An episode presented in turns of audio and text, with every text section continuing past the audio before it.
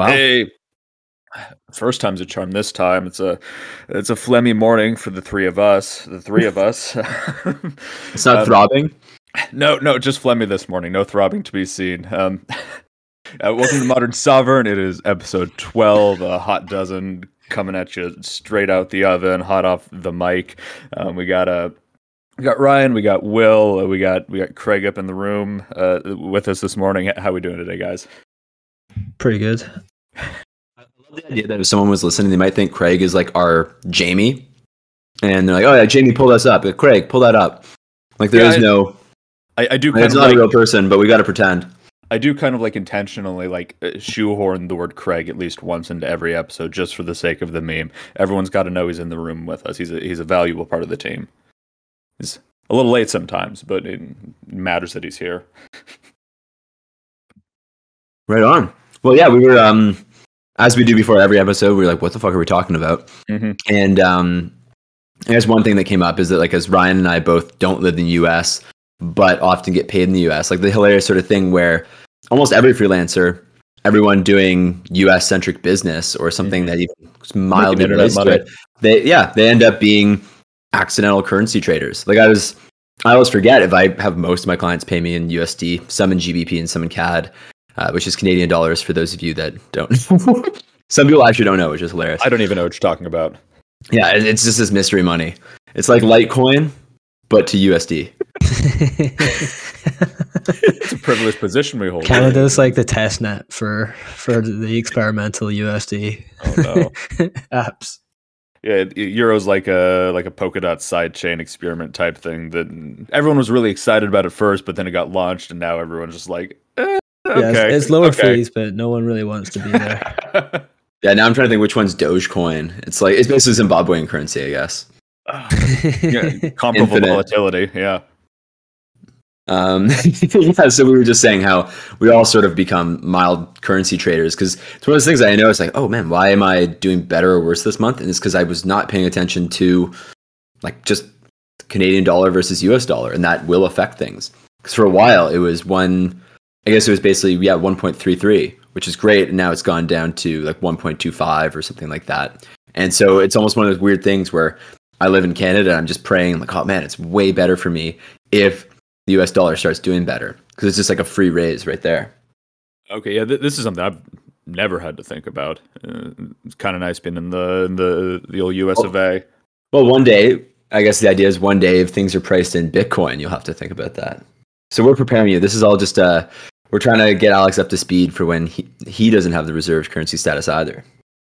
U.S. is going to hold on to that for a, a hot minute. Um, Yeah, I You guys see that? Uh, And this one for three hundred years from now.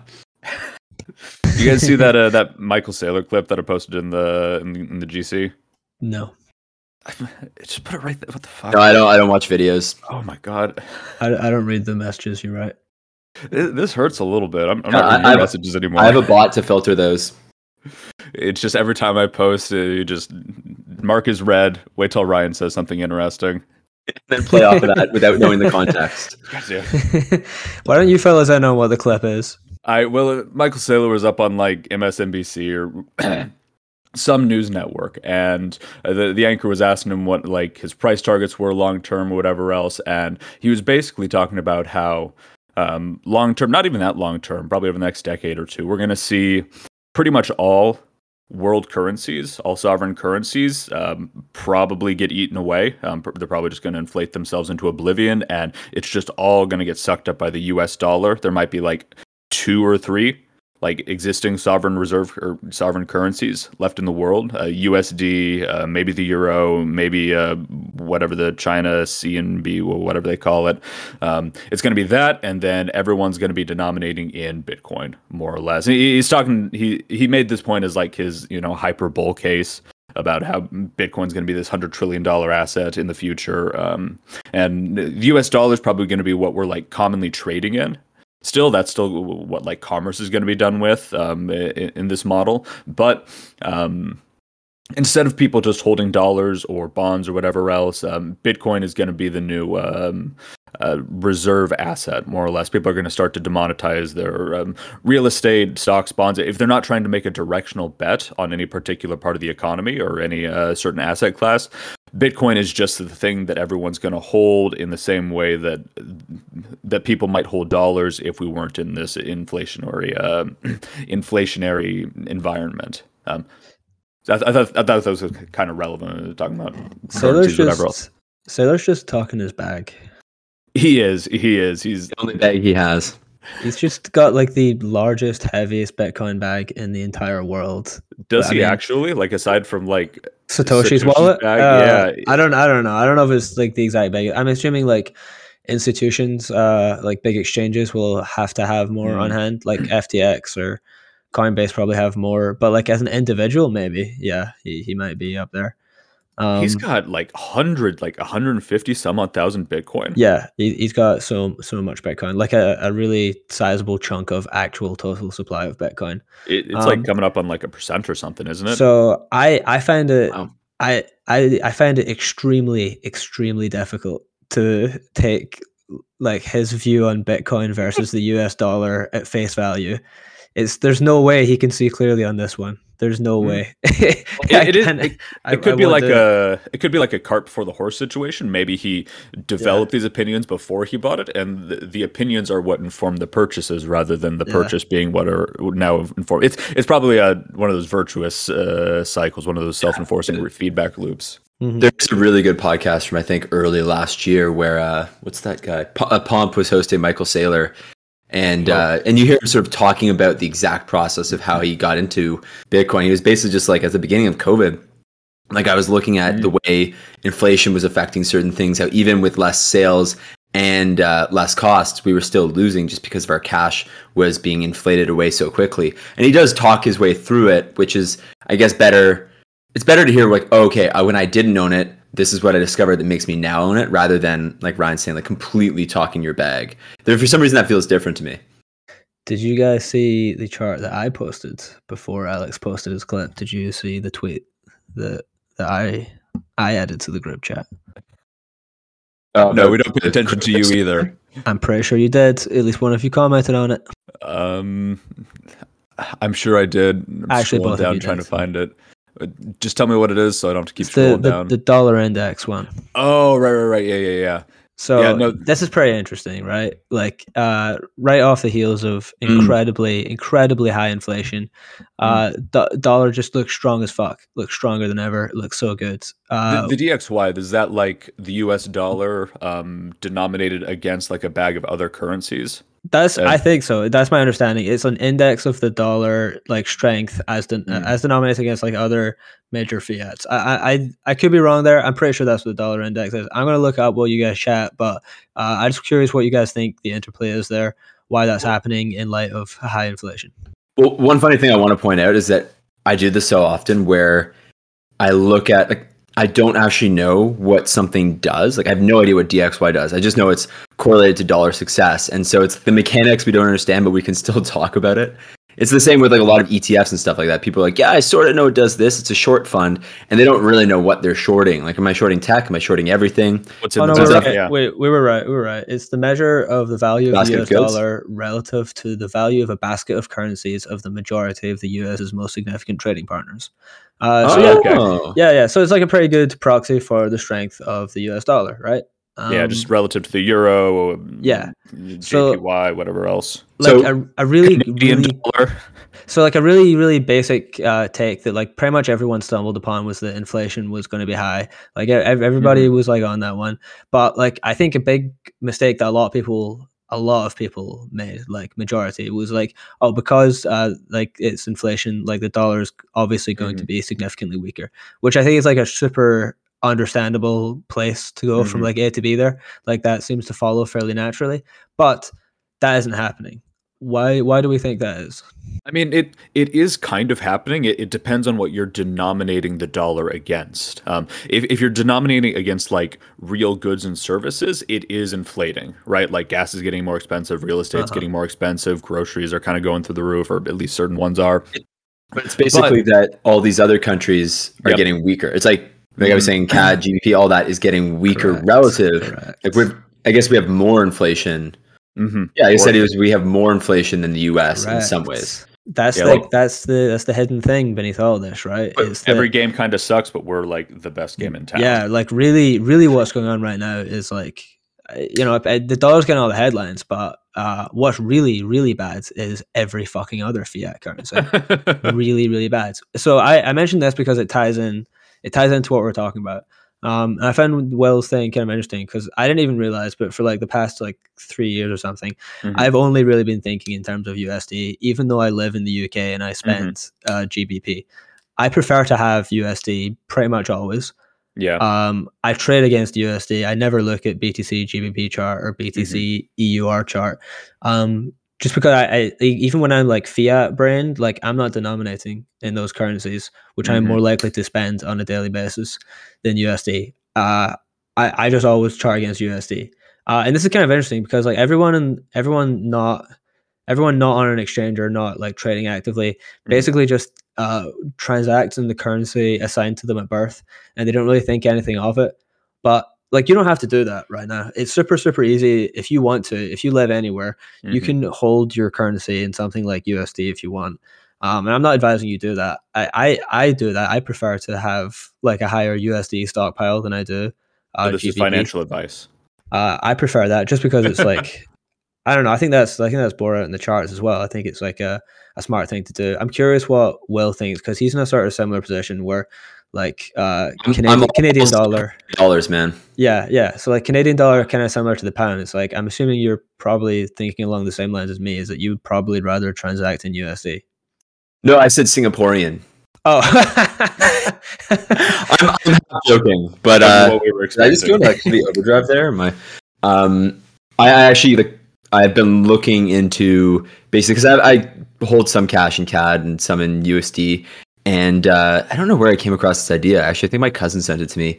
It was just about like Singapore actually has a pretty well backed currency, not well backed in terms of like gold or anything like that, but just like they are like generally superior in a lot of ways, and they've done a great job of balancing policy. stuff off. And so if your whole like this obviously gets to more speculation than just like oh your cash bag in case like you need to pay for something in emergency but it's like it's slightly less worrying to be like okay like i have this other fiat currency that i sort of do trust the sovereignty of singapore and i trust that they're probably going to continue to do well and will continue to do well relative to canada. I think we can almost guarantee sure. sorry canada.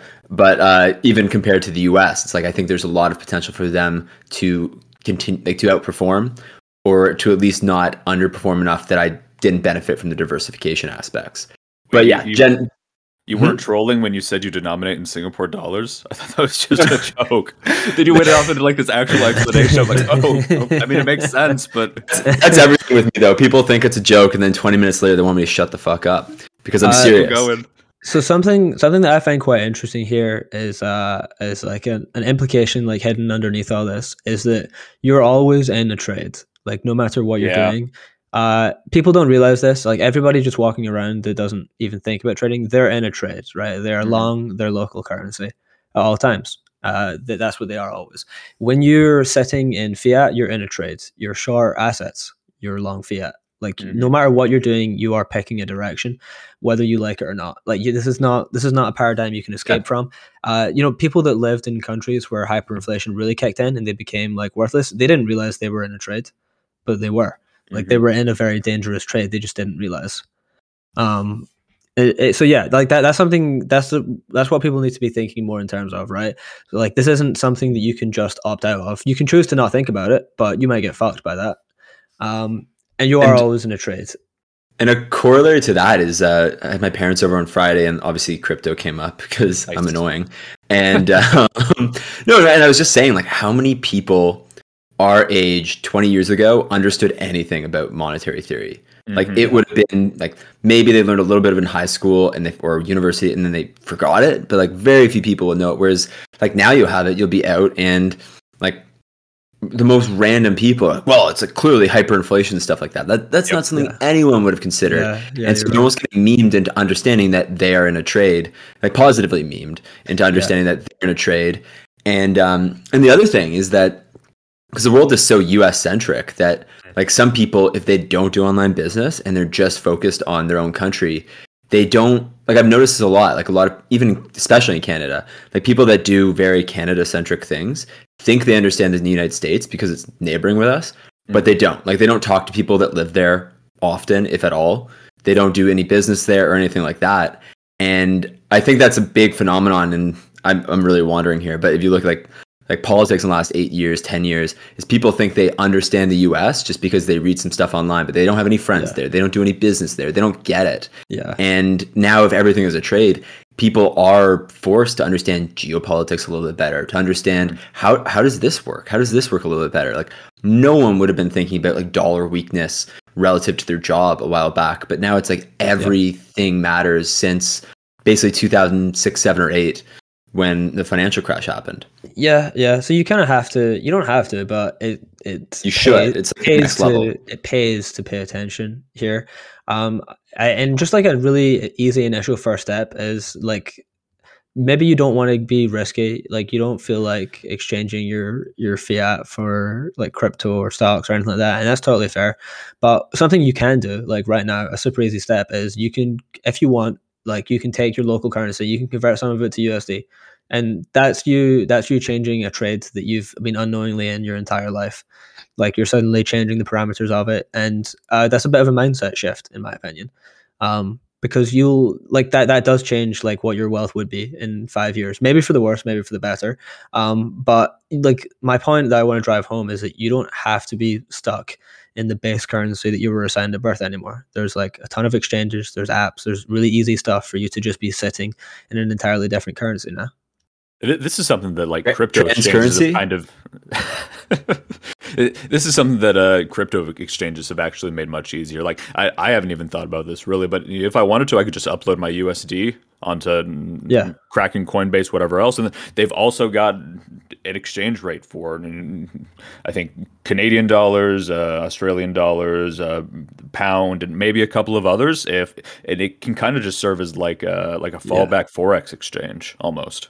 Uh, yeah, yeah, absolutely. I, I mean, that, that's what I do. Like, I, I, I, only, I don't even my my GBP banks are like they're like poverty. I barely keep any. I barely keep any money in there. To pay Uh, rent. Uh, yeah, like I, I, I basically like convert to GBP for like when I, I have to pay for stuff that absolutely has to be paid for in GBP. Mhm. But in general, I, I, just prefer to I prefer to be in, Nominate your in dollars. Like when, when I say yeah. like I'm going heavier in fiat, I'm probably not going heavier in anything other than USD. Um, Well, Yeah. Just something I want to cut in on is that what you're really getting at right now is that about a month or two ago, you guys convinced me that this would happen. So you were both absolutely right about this not being a hyperinflation situation and DXY strengthening. Yeah. That's I know that's what you're getting at, and I just got to say you guys were absolutely right. I, I think it is worth noting that the, those two are not mutually exclusive. Um, Yeah. In that, again, relative to like goods and services, like things that you're actually buying with the currency, all fiat currencies are inflating. Uh, it's just that the U.S. dollar is inflating at a slower rate than the rest of them. Um, we, we Correct. kind of lucked out in that um, we got the um, what do you call it? The oh, not the Grand Exchange. The Petrodollar? what? No, the uh, there's a term for it. I, I believe it's Reserve slipping my mind. currency. Reserve I- I like- currency. I, I like so the Grand. Exchange. I like I that. know. Maybe we That's could like meme that into a or something. But yeah, we've got the reserve currency where a because we're like the biggest, most trusted currency. Um, most international settlement gets done in USD. Like I think China, Russia, some other big bigger countries are starting to move away from it. But if like the UAE wants to sell some oil to Zimbabwe or something, they're not they're not denominating in their own local currencies. They're denominating this in uh in US dollars. And I think to further that uh um, that status, we, we entered the quote the petrodollar agreement. Um, so I think it's Saudi Arabia has to sell all of their uh, all of their oil to the rest of the world. They have to denominate that in USD. So that creates what hundreds of billions, trillions of dollars in additional demand for Yeah. US dollars compared to all the other currencies. So uh, all the countries, everyone who has a central bank, we're all printing and so that increases the supply of all of these currencies, so that's necessarily going to weaken them all over time. But the US um, the US dollar has this uh, kind of special privileged position where while we have a lot of extra supply, um, we also create all of this global demand that sucks money out of our economy or it sucks dollars out of our economy. Um, Yeah. Leaving less here, which means the prices don't inflate quite as quickly. Um, yeah, the whole world wants a ton of dollars. Um, mm-hmm. ev- everyone does. Like no, no one, no one has enough dollars in general. Um, and this is like going to run counter to a lot of the a lot of the takes you'll probably see on Twitter about how like oh oh my god it's like an empire falling look at the state of the West right now it's like mm-hmm. it's, it's, horrific it's uh, everything is going to shit it, uh, I mean less bad than everywhere else yeah yeah like I mean yeah it's not it's not totally wrong it's not totally wrong but it, it will lead you to the wrong conclusions if like you take all these things at face value mm-hmm. um and I, it's hard to even blame people for that because it's like as I said, it's a natural conclusion to jump to. But the US dollar is very strong. It will probably be very strong for a while. Um, and yeah, I wouldn't want people to go full like uh, like just lap up the pill entirely and be like, damn, it's all falling apart. You're insane to be in any fiat. Dollar strong. Make no mistake. Dollar strong. Relative well, and I think fiat's part of everything for a while now. Like you don't want yeah. to be so early on the trade that you're wrong. Yeah, yeah. And that's yeah. what to make, like if people are paying for a lot of stuff in Bitcoin, they're sort of fucking up because they're selling what is the most valuable asset in their eyes if they believe that. Yeah. If they don't believe that, then I just disagree. But I sorry, I just disagree. I don't know why I said that's a question. Uh, control here. I got to get the proper intonation. Uh, I just would disagree with that. But the idea is like, okay, like fine if you're thinking that way, but don't be the person that's I'm super long Bitcoin and I'm paying for lots of stuff in Bitcoin, unless they're straight mm-hmm. just converting a lot of stuff into Bitcoin to pay for that, which is yeah. I guess easier on fees. Like I have a hilarious hilarious one where I lost a bet with my cousin about where Bitcoin would be at, and he he just didn't think it would be as high as I thought it did. And the easiest way to pay him was in Bitcoin. And I was like, so I've accidentally proved my point here because it is just the simplest way to send money. Like mm-hmm. PayPal gouges you, Stripe gouges you slightly less. And uh, and yeah. so this is the best way. Or you you can have a wire payment go through and wait like eight days to figure out whether you got. Yeah. Like, I had that last week or two weeks ago. We have a. I don't know if you guys have it in the states, but Remembrance Day is on November 11th, and it's just uh, like World War II memorial, and uh, or World War One. I. I should probably know this shit. Uh, and so on that day, it's a statutory holiday, and I was sent a wire on Monday night, and the holiday was on Thursday, and the holiday for some reason blocked the wire payment from going through. And I called on Friday and they're like, oh, we'll just push it through manually. I'm like, what the fuck does that mean? Like, yeah. I don't understand how, like, why would a, their why, network, is, why would their system have like holidays baked into it? I would say, I don't understand how a statutory holiday would slow down a wire payment that came three days ago. Software so, doesn't care. Yeah, it was so weird. Like, it was on that call and all I was thinking is, oh my God. Like, every call with or interaction with banks is just another crypto DeFi thesis. Yeah, people people like kind of boohoo on Bitcoin a little bit, like, oh, but the transaction times they take so long, you can't pay for your coffee w- with Bitcoin because you're going to be sitting there for like a few minutes or even a few hours. But uh, try wiring money internationally. You know, like maybe Bitcoin kind of sucks for like these like little small time day to day purchases, but if you're trying to move money from one country to another, or even just across your own country, it's usually like the fastest option. I mean, only other only really exceptions would be like faster speed based like cryptos, like I'm sure like XRP, XLM, and some others like Dash or something might be able to move it quicker, but no, com- compared to all like TradFi channels, Bitcoin reigns supreme in terms of like sizable monetary tra- transfers. Yeah, yeah, yeah. I, I, I someone that like does business like online. I, I've mm-hmm. noticed that like in, in the past year, the number of people that have asked if um if they can pay in crypto has went up a ton. Yep. Um, it's went up a lot. Um, it, it's super easy. It, it's like it's good. I just like send them a BTC or an ETH address, right? And they can just send the rough equivalent, uh, the rough equivalent in USD to that, and it, it's pretty simple now. It's like really, really simple. Mm-hmm. Um, um, so yeah, that's just like a practical example of like the currency acting as intended rather than speculation. You know, I'm I'm thinking like a uh, this kind of like a currency pill thing that you guys have had to kind of like wrestle with, um, denominating multiple different ones. I think this is something that everyone is going to have to contend with, no matter where they live in the future. Um, it, we may be coming into a situation where like fiat, even the U.S. dollar, starts to become kind of volatile. I could see situations where like we're printing a lot of money for a little while and that's all getting diffused into the economy and so things are getting really expensive but then they're like oh but we got to tighten monetary policy a little bit and then that kind of slows down whatever else and all while that is happening and all these other fiats are collapsing um, we're going to see increasing adoptions of crypto we're going to start like denominating like real economy things relative to bitcoin uh, we're going to have like uh, maybe some good algo stables floating around there getting used see, i'm um, getting some traction and so we may end up in a situation and a lot of like online economy things, metaverse, NFTs, those will probably be denominated in ETH um, or maybe Sol or whatever base layer that, layer that they're operating on. Um, so we could be in this situation where everyone has to juggle like five different denominators to go about their day to day lives. Um, it, it, it's not something that anyone i don't want to say anyone alive today but most people alive today have never really had to contend with that. Like uh, for me up until i got crypto pilled a few years ago and just everything is in dollars. If i want to go buy some groceries it's in dollars. Rents in dollars. I buy flights in dollars. Um, but now that's going to start changing for i think most people. And it, the transition might be kind of like rough for a lot of them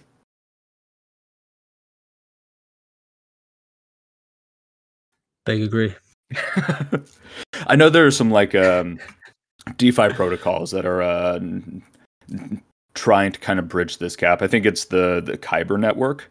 Um, it's technically a DEX, technically a liquidity pool, like underlying mechanism operates in kind of the same way as like a, like a Uni or a Sushi or something else. But it's supposed to be like it's not like a front end exchange where you're setting like limit orders. Um, they're never ever going to try and like mess with leverage or anything else. It's more like um, like this back end wallet that you can hold whatever asset is it is that you want. And whenever you go to pay for like goods or services or anything like that um, you can just say like hey i want to spend in this ratio of the existing assets that i have. So maybe i want to spend a little bit of my bitcoin a little bit of my eth a little bit of my Sol um, it's kind of cool. Yeah it, it's a neat idea. It it i think a lot of people especially like people who are kind of new to the crypto ecosystem they're looking for like what's going to be the new currency? Like, is it going to be XRP? Is that what we're buying our coffee with? Is it going to be like Dash or Zcash or whatever else? And it it could be just one single thing that we all collectively agree to denominate in but we may just like if you go to the store it may just get denominated in like bitcoin or usd or something but then you show up to the register and you just scan your little thing and it pulls whatever um, whatever ratio of funds from your account um, the network the kyber platform or whatever it is that you're using. It then goes and um, transitions that into whatever it is the merchant is sell- or is, is selling for, and then that's how the payment goes through. Um, so a lot of cool tech workarounds for the um, for the wonky currency denominator thing, um, if if need be. I had no idea that's what Kyber Network did. There's I think that, I owned them for two years. fuck's sake. I made a I made a good trade on it uh, like a, a, little while back, and I'm like, oh, I should probably do my due diligence and see what this is all about. And at first, I'm just like, oh, it's another Dex. Don't we have like a dozen of those? Do we really need this? But then I then I started to like look through its use case, and it's not just like oh, traders trying to swap assets for profit or whatever. It's got like yeah. its own little thing, and a lot of DeFi protocols actually kind of do stuff like this, like um, curve has kind of been like popping on and off the last few months. It's it's technically like a DEX or a stable pool, but it's just dedicated to stable coins. And they've got like the big ones, of course, and they've got all kinds of like obscure ones that you've never seen. And their front end is atrocious. It looks like some like yeah. 90s Windows XP, just like super, super like plebish, GUI sort of a sort of interface. And I, I think that's kind of the point. I don't think the point of that app is like the front end so much. Like most people aren't trading stables for stables directly super often. I think it's more like a like a back end application where um, you may need um, certain DeFi protocols might need to like hit its API to get from one to another seamlessly. I think that's more its use case than anything else. I'm just thinking how hard that is going to be for some people to keep up with. Like the constant question is always adoption, and like that is a stretch for certain people. Yeah, it'll be. You guys think algo stablecoins are going to be like viable? Like, Ohm like awesome protocol just as like a DeFi money making opportunity, liquidity pool, whatever. Um, but it still seems like it's quite a ways off from hitting the point where it can just be used as like an easy denominator to pay for things. Nah. I don't. I don't think it'll work. Like I think it's, It's- a good. It's a, they're good trades because they're like uh, they're like masterclass Ponzi's. But um, I don't think I don't think it'll work really. it's just very it's very hard to get people denominating in other stuff. Um, it's really really hard actually. Uh, it is like maybe borderline impossible. I don't know how like how algo stables really plan to accomplish this. Um, like it takes such a ridiculous amount of faith to get people to believe in a new central bank mhm. um it, you know I, like i don't know it's real david and goliath shit going up against the us dollar. Uh it, even like so like the closest anyone in like in crypto has ever come to like denominating in crypto is uh is nfts denominating in eth Mhm. um that's like the closest anyone has ever got to getting away from usd mindset. And it's still not even been tested right? Because this has all occurred in in the throes of a usd bill market of a of an eth usd bill market um and it's so it still hasn't been tested i'm pretty certain that if eth halved in value tomorrow uh, those fuckers would not be equally happy with their same ETH value in NFTs. I'm pretty damn certain. yeah. Um, so like the closest thing we've ever gotten to non-USD denomination in crypto probably isn't even non-USD denomination in crypto. Uh, so yeah, I'm skeptical right now. I'm really skeptical. it, I think feel it's like just an early promise. Like things like Ohm, and uh, we've talked about some of the other ones like Wonderland slash Time, and then Snowbank is another one of those new ones. Like the promise they're making is just so big, and it almost requires people to have gone through the jump of, okay, I'm really into Bitcoin. Okay, I'm really into ETH. Okay, I think I need to hold some stable coins. Okay, I don't like the way USDT, USDC, or DAI are looking. Like there's a lot of things people have to jump through to get here and they can try and attract people with ludicrous for for people that don't know like all of these have had at some point have had six figure apys meaning that like whatever it could be 100000% which would mean i guess you thousand x on the year if you were to hold it for the whole year. And um like then it's not returns that's the apy like the interest it pays. And that's how they attract people in. But it's like what happens with that in the long term? Like how do you attract people to this going forward as you scale out without maintaining that, which is impossible and would really mess with the system. It, it seems like the incentive structure kind of gets boned like at a certain point. Like of course it makes sense for everyone to throw like all of their DAI or whatever stable coins that they're using into the protocol. When you can see these insane yields on uh on holding it on staking it in there. Um, but what happens when this gets so saturated and the apy the returns get knocked down to something um, not even bad just not even great relative to the rest of the ecosystem some like paltry double digit return. Um, and then um, and I, I think the point of ohm is that every ohm is necessarily backed by at least one DAI, uh, so basically one dollar, and ideally the price of ohm can never go below one dollar. Uh, but right now the price is sitting at what like eight hundred something dollars. Um, even if you get like a pinky promise that it's never going below one dollar, there's still a long ways to go between here and there, and I think the journey to get there is going to um, uh, leave a bad taste in early adopters' mouths. Uh, Well- if that makes sense.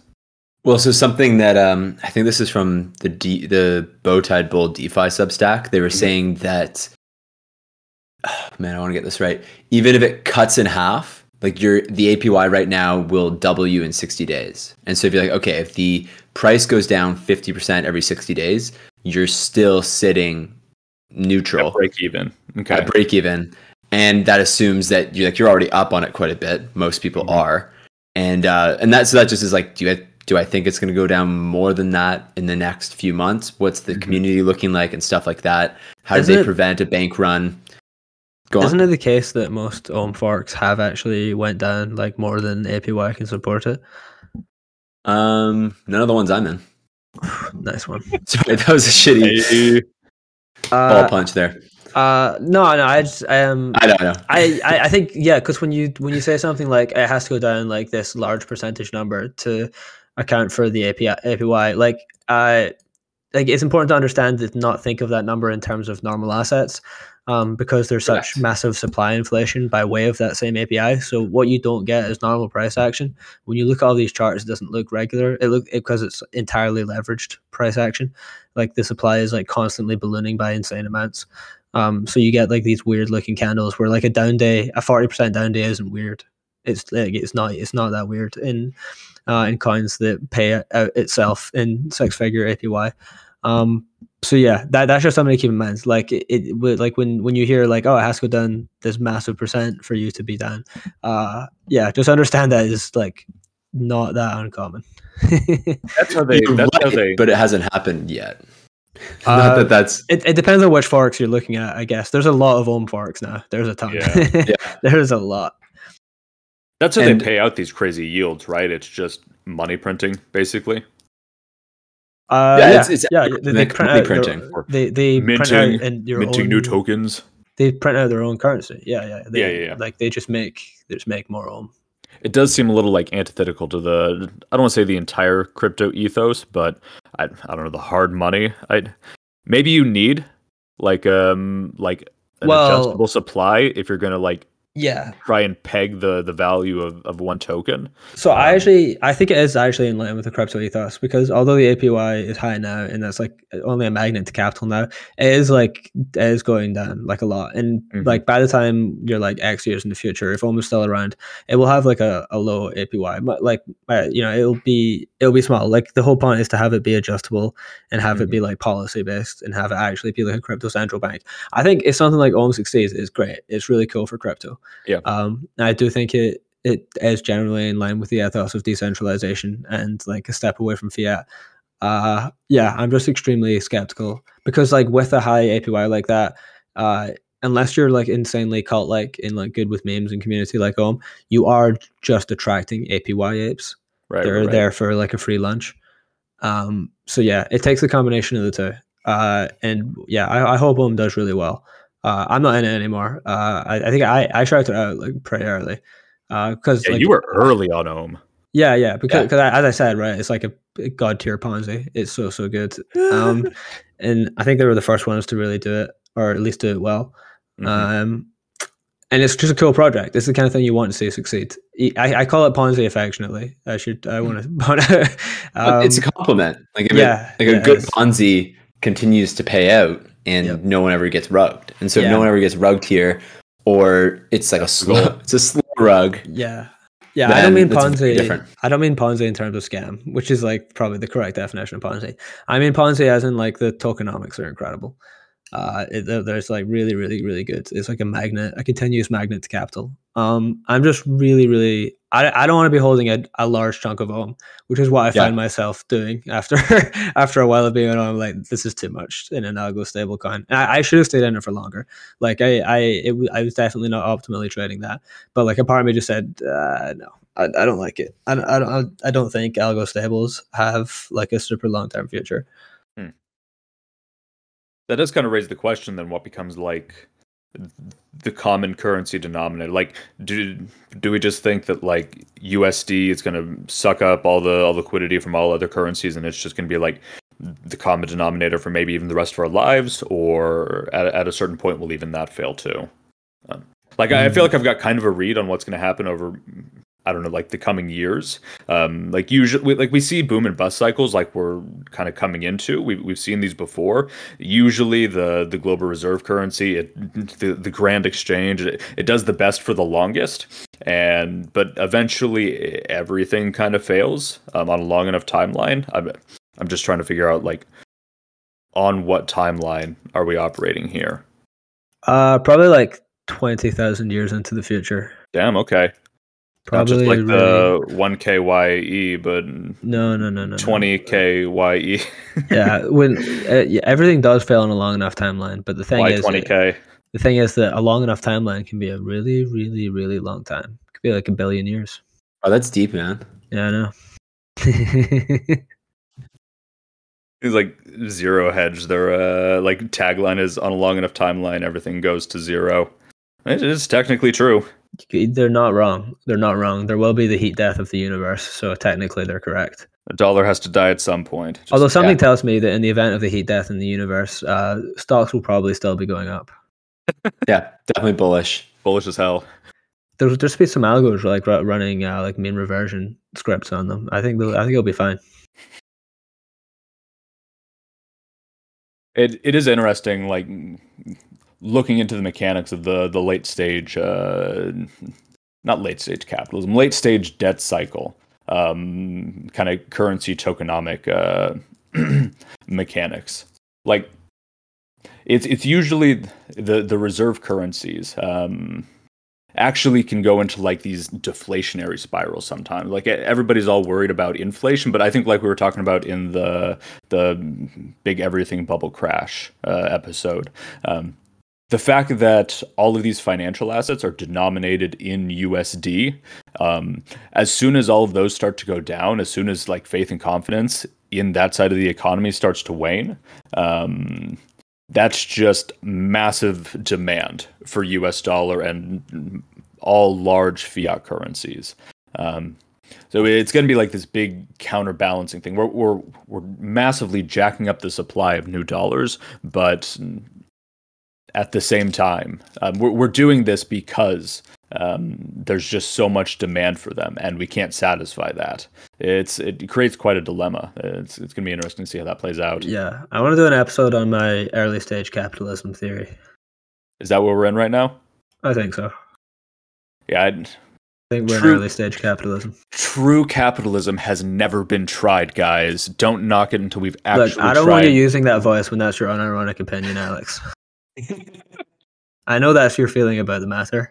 I, I mean, it is like literally true. You get you get all like these dumb dumb twenty two year old like college whoever's um like eh, real communism has never been tried. Have you actually read Marx? Uh, talking It's about true. how They're, they're right though. They're right though. It is. Communism It- hasn't been tried. it is technically They could true. they could have killed so many more people. So many more It- people could have starved if they did it right. we we have Jeez. we we have like moved some countries have moved across the spectrum from capitalism to communism. Some have moved closer to communism and some have moved closer to capitalism. Every time we move closer to communism the closer we get to it the more people that die. And the more the closer we get to the capitalism side i don't want to say the richer everyone gets. There are probably some exceptions like i don't know maybe like somalia is relatively free market i don't really know. But for the most part when you kind of pull off government controls and taxation economies tend to do super super well and even if like net or maybe gross wealth inequality increases um, the baseline standard of living for everyone increases much much faster than you would under any other system and um, Yeah. best Yeah. scenario like where crypto's all heading is this like hyper capitalist situation where um, like the the sovereign individual thesis is playing out and people get like game theoried into running into uh, like very low tax very monetary sound monetary policy environments and municipalities and um, capitalism is the thing that works out because that's the thing that everyone actually wants to do and then we actually get to like prosper under this system for some time Yeah, I'll- yeah. Alex is 100% the guy that can get baited into this conversation at a party. Whereas Oh, Ryan would yeah. come Oh, my out word. Alex would be like, put, puts his drink down and be like, let me explain this to you. I raising my Yeah. voice a little bit, puffing out my chest. Now you listen to me. Yeah, yeah. No, Like I mean, I, that would- I would probably hold like all the same feelings as Alex, but just not say them out loud. It's like that uh that meme that dude standing off in the corner. Like they don't even know that I'm I don't know woke to monetary policy, they monetary. don't even know that we're in early stage capitalism right now. That's that's how I feel at every party. my my favorite iteration of my favorite iteration of that meme is uh, uh the guy standing up in the corner and he's like uh, they don't even know that I own Bitcoin and then everyone else is like yes we do shut the f- up There's so many good ones of that. There's one where it's like uh, they don't they don't know that the Bored Ape floor is at 35 ETH right now. It's like yes, we absolutely know. he won't stop talking about it uh, yeah. Well, spoiler alert from that uh, monologue. Fairly economically libertarian podcast host collection here. I'd like to have I'd like to have uh, an economically left wing person on actually That'd to discuss the counter case. I'm not Um, normally like a real like argumentative sort, but I, I could get into it on some monetary probably policy. could. You probably really could. Um, For yeah. anyone listening, if you are like knowledgeable on monetary theory and economics, but you do not share our views, um, harass Will endlessly about it. Um, we may see That's- about like getting a feature. Best Uh, Marx memes. at, at niche underscore whisperer, he loves to hear from you. Um, on his personal account too, not not yeah. modern sovereign account. Like blow him up. Like he's saying he's going to take the next week off. Don't let him. If you want Will's Telegram, I can give you that as well. If you'd like to Mhm. message We'll him give there. him his Discord. We'll give you his phone number, home address, whatever you need. We got you. give him Will's home address. Just start like dropping like Marx memes on his doorstep. You've been Mark's. Just like print out versions of them. That'd be painful. Yeah, sorry. have- we- I- well, we have a question this week. I have, I have a question. Like, Do we really? from- uh, yeah, I, I tweeted out before we started. today, Like, what should we talk about? We got a question from Chiron. eh, He says, he says, should you stay or should you go? Where is truly the best? Laugh my ass off. Place to go. um, is there any context to that, or is he just like, putting song lyrics to Ab- us? ab- absolutely not. It's a great song though, isn't it? should I stay or or should I should go? I go? Yeah, it's Um, good. Um, I I guess he's talking about uh, like geographically, like uh, Mm, you know, part of like the modern sovereign is being like uh, is being like free to free to live in the kind of environment that you want to live in, and a big part of that is exit and movement and mobility. Have yeah, we talked about this yet? I'm actually surprised we haven't because this is so relevant right It now. is. We, we actually should we should maybe talk about this completely in depth next week. Um, so thank you for that idea, Chiron. Um, Hey. That's a good one. I Yeah, want and I think we've to come on the alluded to it before because obviously, like you guys know, I'm considering moves w- within the country or outside of the country and stuff Yep. like that. And uh, and I assume that's sort of why Chiron's asking as well. Is wherever he lives, he's Yep. thinking the same thing. He's like, oh man, like what's the move? What are costs, benefits, and stuff like that. Yeah, absolutely. Hmm. A, a lot of people are thinking about this right now. Yeah, I mean, it. I guess it's super contextual, like relative to where you're living right now.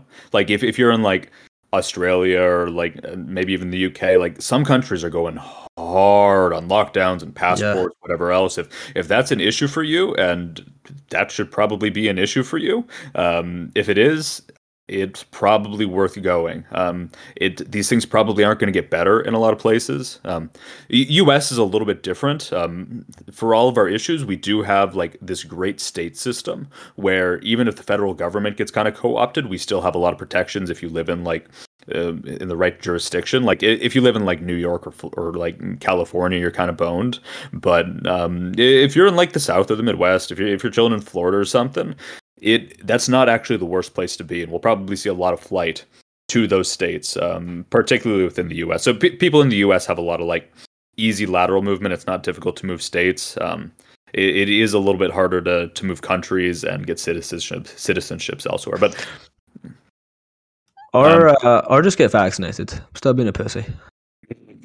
You cowards, just get the jab. Get just the do fuck- it already. Just get get the jab. Just and then get just the next it. one, and then get the next one, and then I'm going, anal in for, I'm going in for my 11th booster shot next week. hey, he's protected. I'm woosting. Yeah. the, the booster. Even without getting into that, like the thing is that, like if we're, uh, I think I know where all three of us stand on on these arguments, and without even getting into that, just being like, I don't think any of us are for like mandating it, or even just the bad, the, the bad vibes, even even just like the way people act about it and stuff like that, like. it's it's not fun anywhere where people are acting like that and like you can start to be like "Uh, who do i want to be surrounded by? and things like that. Um yeah yeah you guys know where i'm going with this like Yeah, yeah, yeah. turn this into a vax debate but the bigger Yeah. thing is more like the liber not even like the libertarian aspect but just the like go where you're going to thrive go where things are good and in a way Mm-hmm. like go where people are going to be similar to you in a lot of ways and you're not going to have to be like hiding certain things or acting differently and stuff like that and like all of that regardless of where you stand most people would agree like whether you're like the most praunch the st- the most like pro vax staunch person like you're like trying to give your kid their eighth booster shot already like those people want to be surrounded by more of those people and the people that don't want to get it are like that, yeah. yeah, and so I, I think that's the sort of uh, I don't know if it's seek uh, homog- I don't know how to say it properly Homo- Birds of a feather. homogeneity. Birds of a feather flock together. Yes, it's more, more intelligently said. Um, Hmm. You also have the option of plugging yourself into the metaverse, um, where there are no Mm. vaccine restrictions. Uh, do we know that yet? It'd be so funny if there was. Like you had to show a, a, a vax Oh, pass. I'm sure there the will be some. In in Zuckerberg's metaverse, there absolutely there will be like Yeah. you have to have it attached to your Facebook profile. Gonna have to carbon neutral too. Uh, that's so funny. bicycle to power your machine. You have you can't do anything like you gotta have solar panels set up to pa- power your uh, headset. If you do anything non-carbon neutral, then you just get bounced real fast. Jeez. Pay the Zuck tax and uh, what, what was their th- coin gonna be like Diem or Libra or something like that? Libra, yeah, Libra- yeah. I heard about Diem. Yeah, Yeah, I think Diem was their like V two, and then they decided just go straight for uh, capturing all of our consciousness consciousnesses on the uh, metaverse. good play to be honest. Smart play. Uh, to- yeah, but for, for Chiron's question, I think let's just take care of that next week because it's going to be a that's a long one. Like we just started to touch on little things, like even just the vax mandate, but it's also just economically, and then even looking at like where's super crypto friendly right now. Where is where's your bet for the next twenty years if everything is a trade, as Ryan says. Um, yeah, that's a big one, and I like that because I don't want to be always like one hundred percent crypto on these casts Yeah, yeah. and uh, it, especially because we're not very friendly to non-crypto people, just Fuck hopping guys. right into Not like make it. Uh, not fuck explaining what Ohm is at all. We we have zero, didn't explain what Ohm is. You're right. listener train of thought. We didn't Just are explain these guys what talking Ohm about? we, we, we were just saying like the, the weirdest sound like Ohm like A- APY. We didn't explain what the Olympus protocol APY was. floating will never go below a dollar. We didn't explain what Yeah, we- We, Olympus we was. said algo. St- we said algo stablecoin a few times. I think that. if, if you're listening to this, you probably know what a No, they stablecoin don't. is. Absolutely not. A, a ton of crypto people don't know what an algo stable is. I think this is where we can- we can grow a bit here. Is that like I know I have like a lot of my friends that listen are not as into crypto as I am, and so they're listening to like learn some stuff. And instead, like it's basically us just like trading our own ideas with each other. It's like okay, this this like we're stress testing each other's ideas. No concept of what There's people so don't know. much presumed knowledge here, but you know what? Fuck you. Go look it up. Just Google it if you hear a word you don't yeah, know. just- okay? Just DM Ryan asking questions. Don't Ryan, DM she- me.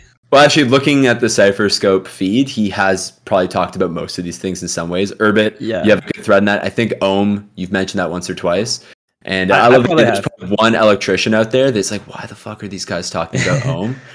I think that's Uh, resistance is how you measure it. Yeah, you can like that, search yeah. like yeah, Will's right. You can search pretty much all these terms against uh, the Cipher Algos account, and I'll have like linked to some shit on them, or like you search in like the Cipher Discord, or just Google You- it. Honestly, just come on, stop being lazy. All right, you expect to listen to a podcast on complicated issues and understand everything first time around? Fucking Google it. This does make good like question fodder though. We keep ban- like badgering all of our followers to like, hey, hit us with DMs if you have any questions. It, Like literally, if like we just go over, so it doesn't have to be like some, hey, what's your take on this? If we if we get a little bit uh, ahead of ourselves, um, we're happy to like take it down a notch on the next episode and go over it. Or at least I am. I don't know about you guys. I'm not. All right, I won't do just it. mute Ryan. Ryan, Ryan's a fuck the normie sort of guy. Yeah. Um, this is this is actually a perfect example of what we could have on the mods of uh, Twitter. Though is uh, I'll start trying to look some stuff up based on what I thought was the biggest knowledge gap we failed to think about. And That's right now. I was explaining what the fuck Ohm is. it never even So- occurred to me that we So funny. It's kind of popular now. that. Doesn't everybody just know? No, absolutely not. I It's bet been- less than half of our listeners know what OMA is, never mind an algorithmic stable coin. uh, it's fine. Oh, man. It's good Good shit. fun. How much do people in like your guys' real lives know about this podcast? Like I've I've told like a couple of buddies, but like like even my like my sibling Uh, that lives with me doesn't even know I'm doing this right now. No, no, it's literally just my girlfriend. Yep, yep. I, I have no idea how to explain this to anyone else. Yeah, my dad saw the mic and I told him it was for porn. What? like interactive porn that like you have to talk to like are you like Yeah, wet for that recording it. like was a dumb ASMR, joke. like like ASMR porn. I'm Link me to it if that's the case. That sounds interesting. Yeah, Um, no, that, that's not the case. Uh, it is just one of those things. I, like, I wouldn't even know how to explain this properly. Like friends know yeah. and stuff like that. And actually, because it could work out to be a good way to explain certain things. Like if we'd done a better job, then this would have been like, oh, now I don't have to have the ohm conversation with people all the time. But instead, we did the uh, we jumped right to like, okay, like comparing algorithmic stablecoins, like which ones are most likely to last, and how do we think the APY versus price trade off is going to play out over the next two years, which is Yeah. very different than being like, should I ape? Which is what some people are mostly thinking. Yeah, Uh, yeah. Yeah. Because you know? The, a more common thought that occurs to me mid podcast is, man, you know, people that really know their shit is going to be like, this is too, so basic, and then like, a- a- and then it never even occurs land, to me. It never even occurs to me that like the ninety nine percent would be like, what the fuck are you guys even talking about right now? I need to, I need to take like notes on this podcast that I'm supposed to be having fun listening to. Is anybody not taking notes listening to this right now? It's Uh, crazy if like- you're not like taking notes. cardinal sin. Like Yeah, definitely po- not post gonna your make it. notes. Not gonna make it. That'd be good. Can we get somebody to do like show notes for us? That would be that would That'd be be our job, I think. No, I think, it, I, think it's, think it's their job. Well, I think it's, it's up to them. Joe Rogan doesn't Uh, write his own show notes. Come on. Do they have show notes? I feel like it's just I don't know. The show notes would just be uh, smoked weed, smoked weed, discussed hunting, smoked more weed, got drunker, and uh, then talked about using a sauna. There was a there was a really good podcast that went up uh, maybe almost like a week ago. It was technically the Ours? Tim. I mean, it, was almost as good as that. Almost as good as that. Um, it was uh Tim Pool's, Tim Cast IRL. Um, he had they were all just like holed up into this RV. They had Joe Rogan, Alex Jones, Michael Malice. Um, I think if like one of the like some reporter that was like on the ground in Kenosha, like when everything like was going down with the Rittenhouse thing a year ago, uh, and then like a couple other like BC list internet conservative commentary personalities on it. It, it was kind of fun. It was it was very loud. Joe Ro- Alex Jones yells a lot. Like Yeah, Mhm. my type of guy. That's that's the sort of energy I want to bring to this podcast eventually. is Will the Alex Jones of Will is Yeah, actually just- kind of the the Alex Jones. of What the does that make? What does that make me and Alex? If Oh. he's the Alex Jones of the show. Um, I don't know of those. I'd be flattered if I got to be Michael Malice. I think Ryan's more of a Blair White. That that's who it was. That's who was I- on the show. Who is Blair White? Um, I, one Am of I, I'm gonna look this up. Hold on a C-list second. Hold on a fucking second. I'm looking this up. Um, issues. Oh, fuck you. Fuck you guys. Fuck you guys. I'll add that to the show notes. the fuck is this? I think we're kind of devolving right at the, the one hour mark. I'm gonna. This is perfect. Yeah, one hour is when we get silly. I actually did re-listen to the original like Joe Rogan, Alex Jones podcast, and They're fun. Oh, they're great. But the thing was, after it, I was like, "Holy fuck!" I talk like Alex Jones. Like we have the same sentence that. completion rate before Oh. we change topics. I was freaking out. I was like, Oh, "Oh my god!" He just prefaces everything with a preface and goes on and on. I'm like, "This is how I talk. This is not good at all, at all, at all." We just need Um, to get him like a bowl of bones to munch on during his show. Be complete. yeah, he's got to get chunks of liver and he's good to go. And no. Ryan, are we still waiting on you to look up Blair White before Uh, no, I'm. I'm Yeah. just scroll- I'm just scrolling her feed right now. Uh, what what what does she talk about? That She just seems like a, a regular like right wing grifter. kind of boomer con seem- Yeah, yeah. It seems like uh she yeah she fits into that group. I guess. I don't Alright. know. Well, she was also on that podcast. She didn't talk much because Alex Jones was there, but Yeah, I'm excited for this. I was telling Alex before Ryan that I'm taking this coming week off, and he's like, "Oh, what are you gonna do?" And I was like, "Oh, I'm just gonna take off and like obsessively read about crypto." And now I've got something to do when I'm not reading about crypto. It's just podcasts like this, Nice. Yeah. just pacing around with my headphones on, like, "Yes, yes, yes, this is great." We should try and get Blair White to come on the show. that'd be fun. I'd do it. She's not that big. 300k followers. We could get her. Yeah, we need to start shooting up a little bit. Yeah. Who's our next Like, guest be? If you guys could Shutting claim out the, the the- heroin. If you guys could climb the infinite clout ladder, who would the, your guest be? Um, I I do want I want Moldbug and Thiel. Uh, here. Peter Thiel was mine. I would. Uh, Peter Thiel would be an amazing one to have on. Yeah, that'd be super good. Um, I haven't actually heard him do any podcasts. I think he did. uh What was that dude's name? Dave Rubin. I thought I heard him do him like yeah, four he's or been five on the Rubin show. What I think he's been on. Uh, what's his name? Eric Weinstein. He's got that the Portal Oh, yeah, podcast. I think they work together. I think Weinstein Yeah. works at um, Thiel Capital, so they're, Mhm. they're buddies, and they did a podcast together. Um, he does like a, lot of like keynotes at um, Yeah. events and whatever else. Um, I don't know if he has like his own like platform podcast, medium, whatever. If if he does, that'd be worth looking into. He's yeah, he's Eric Weinstein's only redeeming factor. Is I'm like, oh man, if like Peter Thiel likes this guy and thinks he's smart, that is one final point for Eric Weinstein after he just sounds like a narc when he talks about everything else. He's he's like a wicked high IQ dude. He's like a fucking theoretical physicist or whatever. He just he, he gets on to politics and stuff. And I- He's just I've a guy that enjoyed- jerks I've off to his own IQ. I've enjoyed the hell out of some of his podcasts. He's had a couple that are really fun. I the think. portal is good. But- I do. yeah, like that. I, I, I don't listen to the Portal, but like there's been a couple of Portal episodes I listened to and Mhm. were really, really good. He got one with um I don't know what her I forget what her real name is, but Riley Reid. She's like a very like high end porn star or something, and they, they just like spent a couple hours talking about like being in the porn industry. I picture What- him asking the most awkward questions. It was I very uncomfortable list to listen to. His It- glasses fogging up. Man, I'll on have, to, that note, I'll have to check that out. we to really look the, uh, evolved. There, there's a sweet spot because if we started at where did 907, 1007 Eastern Standard Time. pr- pretty much at like 56 minutes in, we always just start to get onto something stupid. I feel like this Uh, is the best part of the show. yeah. This is easily the most entertaining. Oh, well, it's also fun because when we get to the end, we start to we're we are uh, accidentally hyping our next episode, saying we're going to talk about, I guess, mo- mobility and uh, I guess geographic mobility. And I still want to do an episode on Martin Shkreli. I want. Uh, I know Ryan's a fan. And I want want more deets on him, more information. He about would him. be a Fun great story. episode. Can we like ship a pod or a, a pod mic to his cell? I would love to have Shkreli on. Shkreli maybe even above Thiel. Uh, maybe Jeez, not. I don't know. Th- those are about even for me. Those would be my favorites. That'd be very good. Man, um, yeah, you guys have anything else? No, Uh, let me check if we have any more questions. Hold on. Hold on. Hold on. Uh, do, do, is your internet slow? Or are you just refreshing? Uh, no, I just uh, I'm on the, I haven't loaded up Twitter. Uh, no, no more questions. We're good. Odd stuff. I'm gonna kick. Oh, one of them that we didn't fully answer. this is get why the people whole ask us questions. because we just get onto like tangentially poking fun at Jews and talking about porn. Whoa. Whoa, whoa, whoa, The, the- the tribe, the tribe, out, not. Jews. Keep out in post.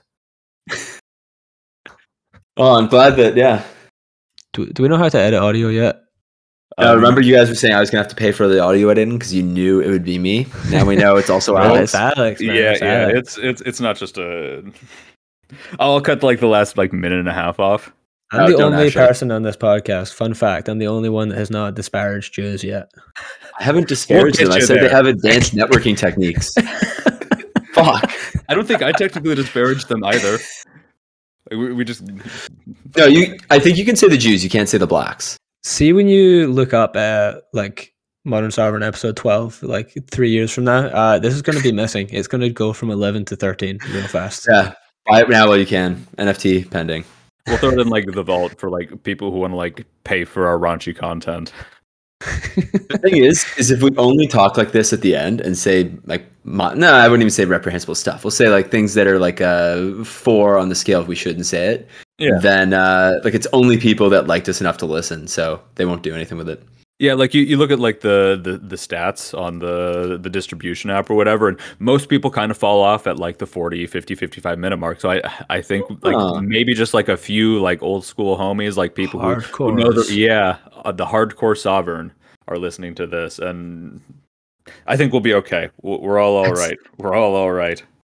It's wild that they drop off at forty. I didn't know that. I Guess Oh. just which is actually like pretty high retention. Like it's bad if um, you get to like five, ten minutes and then everyone's dropping off. But if that's Yeah, pretty much my towards dating the life. end of it. All right, I, I feel like I've said all right. Do we have anything else? Like four times now? Are we good to go? no, no, we're Anything good. else? Anything else, guys? No, No. we do not. Nothing else. Love. Anything Craig, else? get- Nothing else. Craig, get the heck out of here.